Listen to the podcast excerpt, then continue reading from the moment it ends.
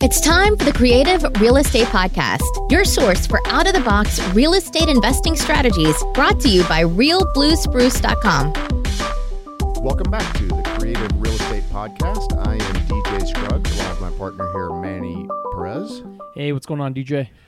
Well, um, what's going on is today we're going to be talking to Larry Higgins, um, who is, I'll let him introduce himself, but he's got some very creative ways to deal with believe it or not, returned mail. Hello, Larry. Hey, DJ, how you doing today? We are great. Um, a- Adam told me about this, and actually, as a um, as I've done a fair amount of fix and flip myself, and I've done a lot of direct mail. Um, but you don't all your mail doesn't always get through. First of all, so so why don't I just let you take it from there, and you explain to us the, the challenge of doing direct mail uh, as it relates to real estate. Yeah. So my I went down this path initially, being a fairly new person in real estate. You know, a little over about four years ago. I wasn't a high volume guy, but before I knew it, I probably had 150, 200 pieces of return mail, and I'd mm-hmm. always heard, "Hey, there's gold in the return mail. Skip trace it and find the owners and contact them." That was that was all I'd heard. Right, I've heard the same thing, but it's yeah. It's, every everybody's heard it, and that, that's why I like talking about skip tracing because nobody ever goes into depth on well what the hell is that? What, what are you doing? What does that mean? Mm-hmm. And uh, at the time, it was it was not cost effective to hire somebody to do it. I learned a lot about how to. First of all, it put me on the path of becoming my own skip tracer. Mm-hmm. But other than that, it was also how to prioritize. If you've got 200, skip tracing is not passive. There's a little bit of work involved. It's it's nothing horrible. It's mm-hmm. definitely worth the effort but you can only you can only run down so many leads at one time. So I also learned a lot about how to assess, you know, look for different types of indicators and basically prioritize those leads. You know, the goal is to have that ratio as small as possible when you're skip tracing.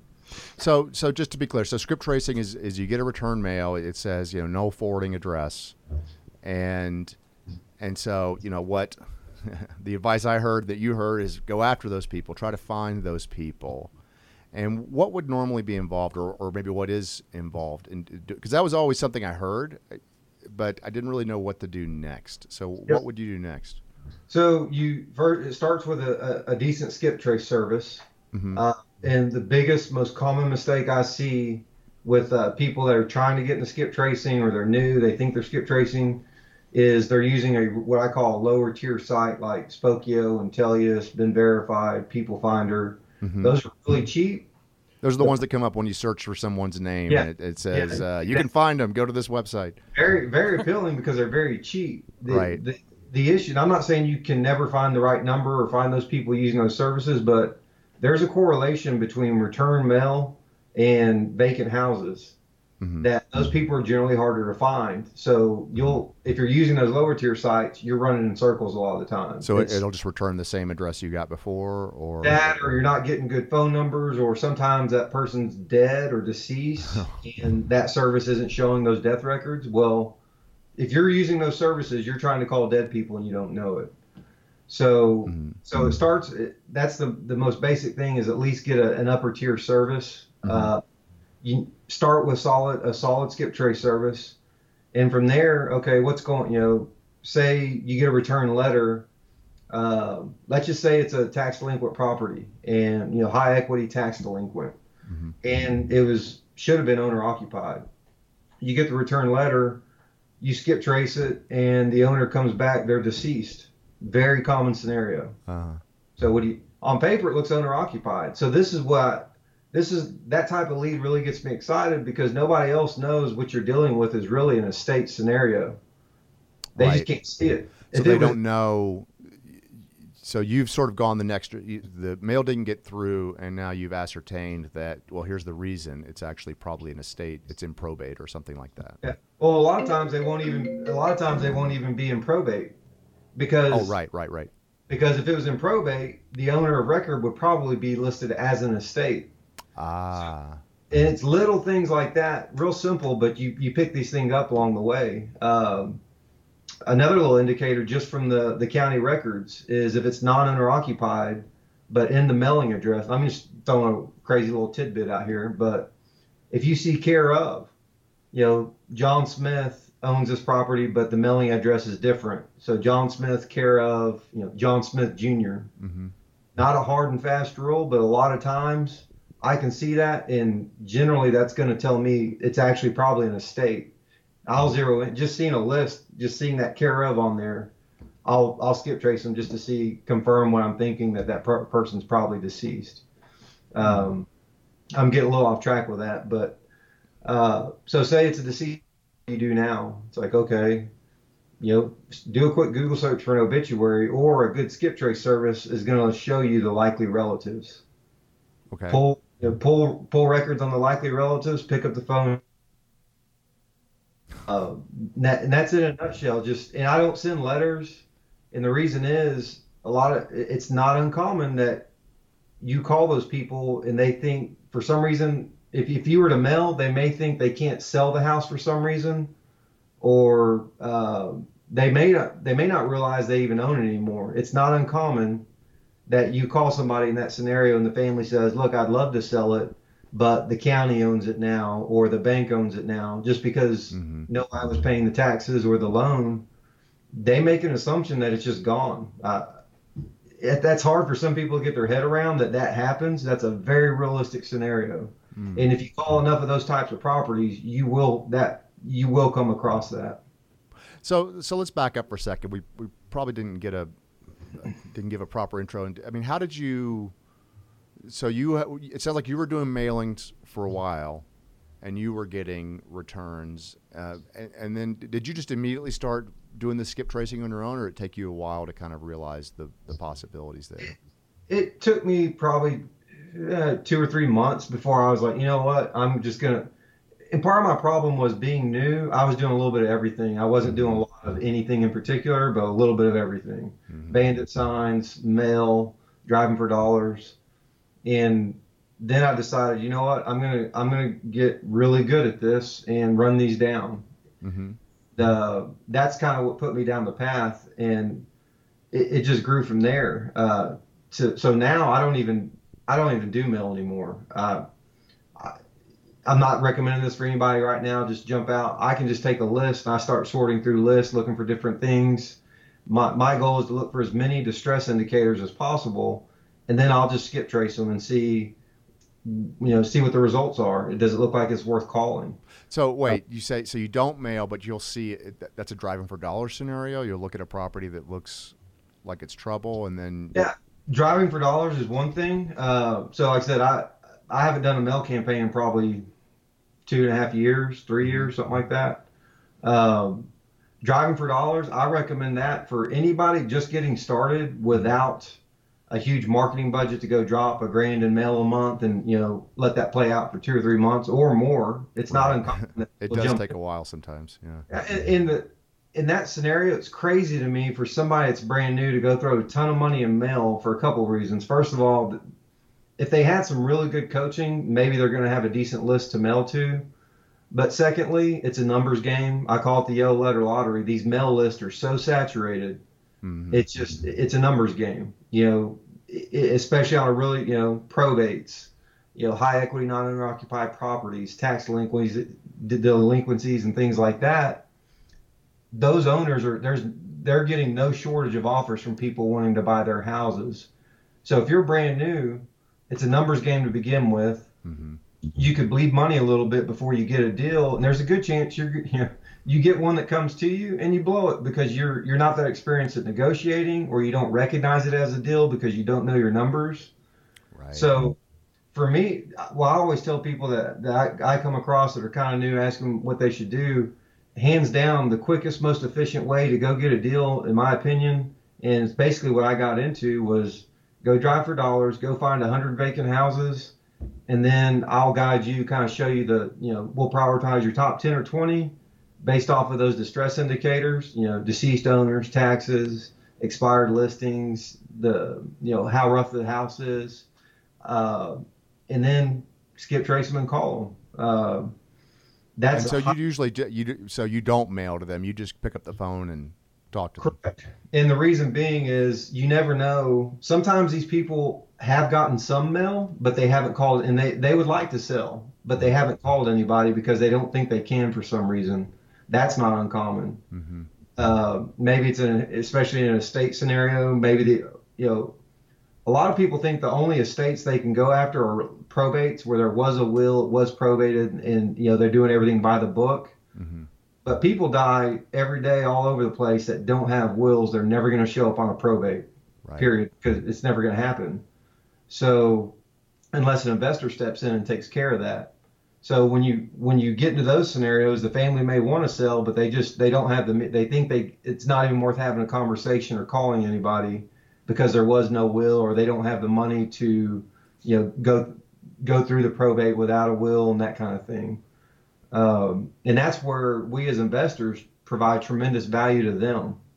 Uh, So, when, So- when you can you maybe just walk us through like what happens when when you call one of these, sure. what it looks like? Uh, so, uh, you know, one scenario, um, let me think of, uh, I'm just running different deals through my head where, okay, here's one. Um, and this is part of skip, another thing with skip tracing before I jump into the story. Mhm.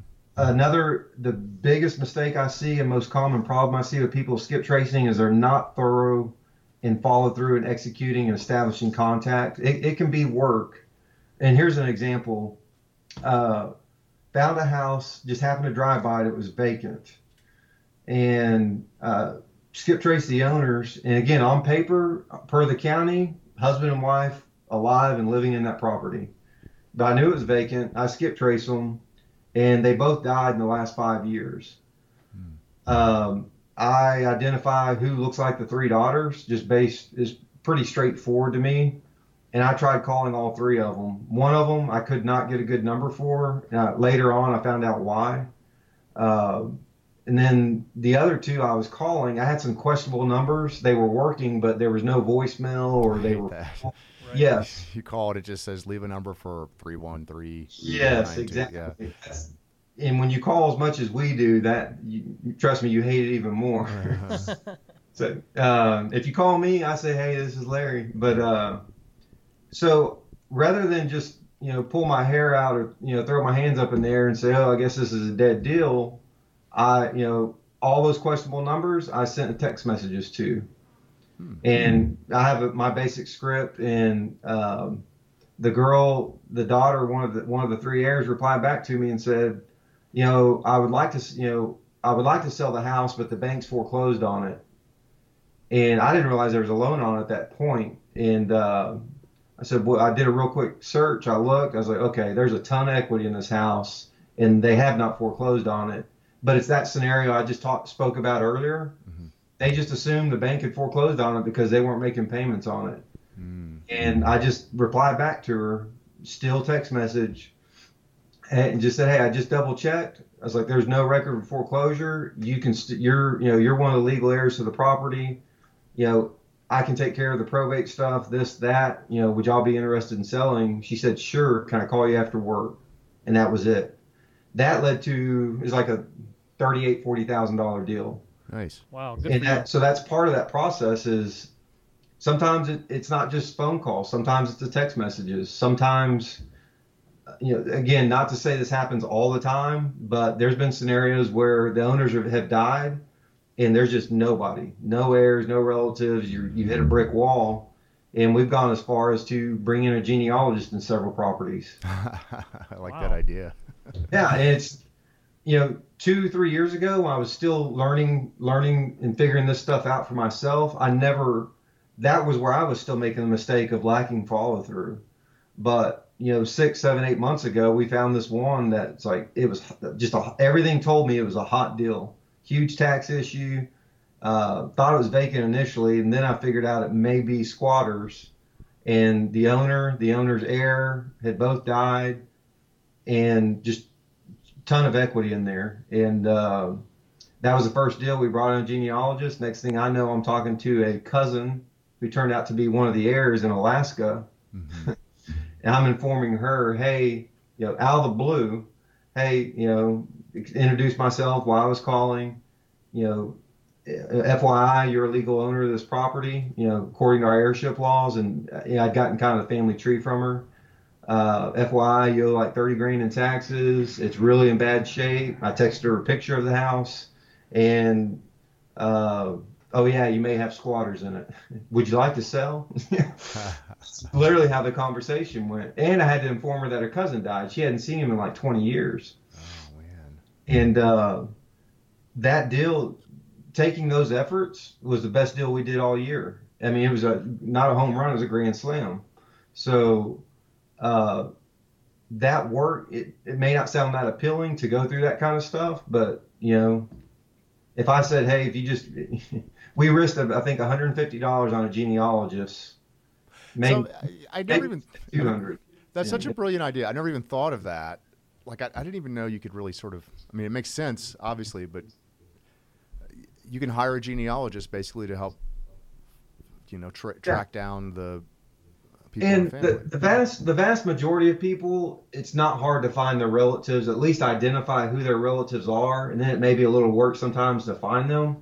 But the vast majority of people it, you know it's not that hard to find relatives. But you do get some that it's just a dead end. Um, i just you know it, and to me i always do when i get to that dead end i do an assessment you know risk reward. What's the potential payoff what am i seeing with this property? It's vacant it's in distress, uh, sizable tax or m- mortgage default. Well, I've got these different factors working in my favor. I like my odds in getting not just a, not getting the deal, but getting a, a very very good deal, and it's worth that time and effort.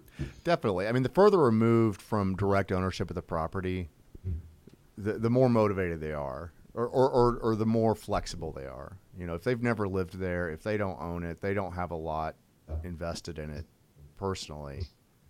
And to, to that, I mean, to that person in Alaska, this was just like winning the lottery, right?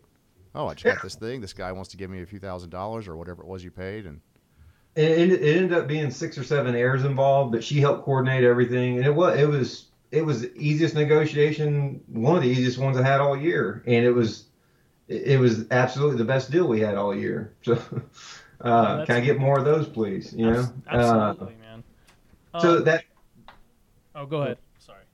I was gonna say so that's that's one example of uh, of how it can play out. You know, and that, that was a vacant house, but again, going back to return mail, we we've got a guy in New York.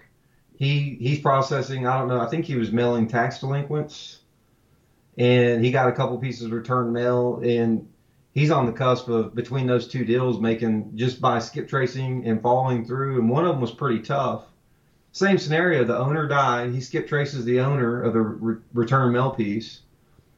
The owner had died, and the two heirs. This is in New York. One heir is in Oklahoma, and the other's like in South Carolina. They owe like thirty grand in taxes or thirty-five. House is in pretty rough shape. I told him before he even called him. I said, you know, you're looking at a hell of a deal probably because you've got these factors working in your favor.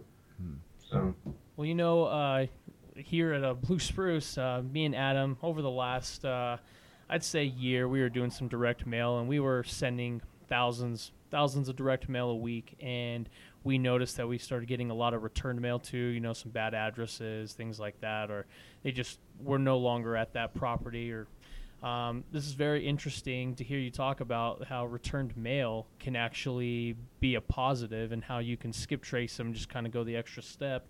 Something that we never thought of. So, I mean, we're very happy to have you on, and Oh, just to and- kind of. I mean, I thought of it, but I just never did it. I mean, I'm thinking. So actually, you have a service for this now, don't you, Larry? Yeah, and, and before I get sidetracked, Yeah. and so I, you know, this, here's another little nugget. So if you do a lot of return mail, thousands of pieces a month, you could easily have, if you've been saving it, you could easily have thousands of pieces of return mail. Well, or maybe it's hundreds Yeah, of pieces. absolutely. Again, I'm yeah, always yeah. I mean, we've def- I've definitely got at least a couple hundred. Yeah. Yeah. So again, I, going back to prioritizing, if you look at your return mail, uh, sometimes the the post office does you a huge favor, and they'll stamp on that on that piece of return mail vacant or deceased. Well, right off the bat, if, if I see deceased on that return letter piece, that's going to the top of the priority list. Or- if you see vacant, that confirms the house is vacant. Those would be my so to break that. Say you have 200 pieces of return mail, reasonable to say you might have 15 to 20 where the post office has gone out of their way to stamp or write that on there. So that would be my advice to you: is go look at those and make those your priority right off the bat. So.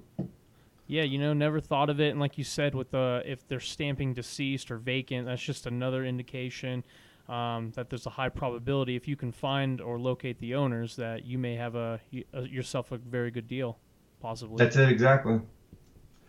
Wow, so this has been terrific. So tell us a little bit. You you have a service that does this now, right? I mean, did, did the success you have sort of inspire you to start your own company around this?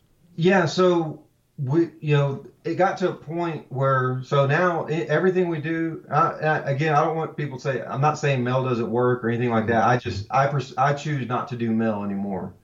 Uh, skip tracing is is an integral part. Everything we do is centered around as far as getting deals and it just became our core competency. And we developed the ability to do what we call bulk skip tracing, and uh, where I could take a spreadsheet of 100 or 10,000 properties, upload it into our system, and get immediate skip trace results, and I can start filtering through the data, looking for things I want to see.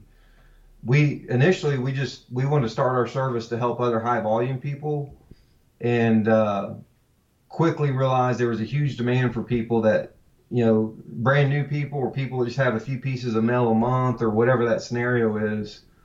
And we just turned into a full blown, just decided to open it up and really keep, try and cover everybody's needs. So we can process your return mail for you, or you can just put it in a spreadsheet and we can do a bulk skip trace for you.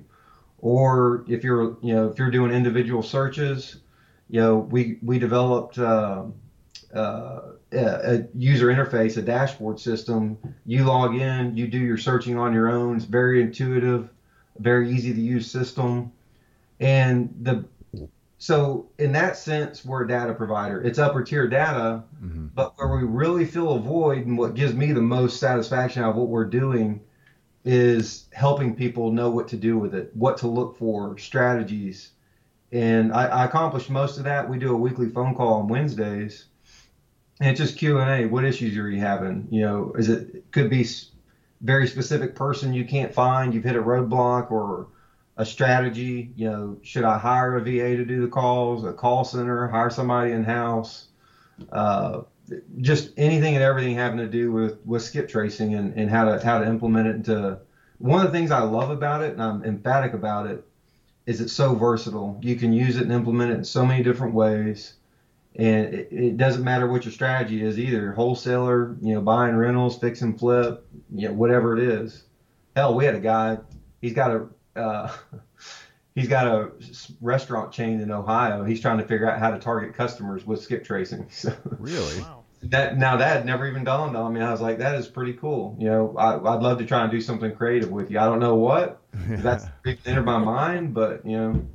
So that that's as far as the teaching people how to use it that's something nobody that is a complete void.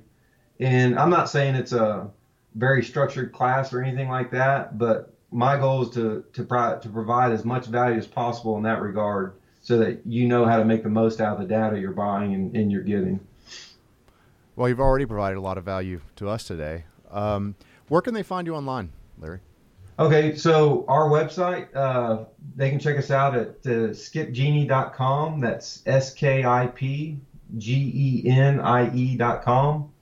Uh, you can e- feel free to email me. It's Larry at skipgenie.com. Or also uh, hit me up on Facebook. I'm, I'm really starting to get more. I've never been a big social media guy, but I'm really starting to engage more on Facebook, and I'm enjoying that. That's probably so, how Adam met you. and that is, actually that's it, and that's what I love about it. Just a random connection and talk briefly, and now I'm on this podcast talking to you guys. Yeah, and, Adam is uh, excels at yeah, and we Facebook's really talking. he does a good job. He does a good job. Well, we really appreciate you have, having you on, and uh, you know I've learned a few things just uh, just talking to you right now for the last twenty uh, some odd minutes. So Oh, and one more thing, and this goes to you guys as well. If you do just want to do a little test run, definitely shoot me an email, and I'll send you a link where you can log in and get five free searches.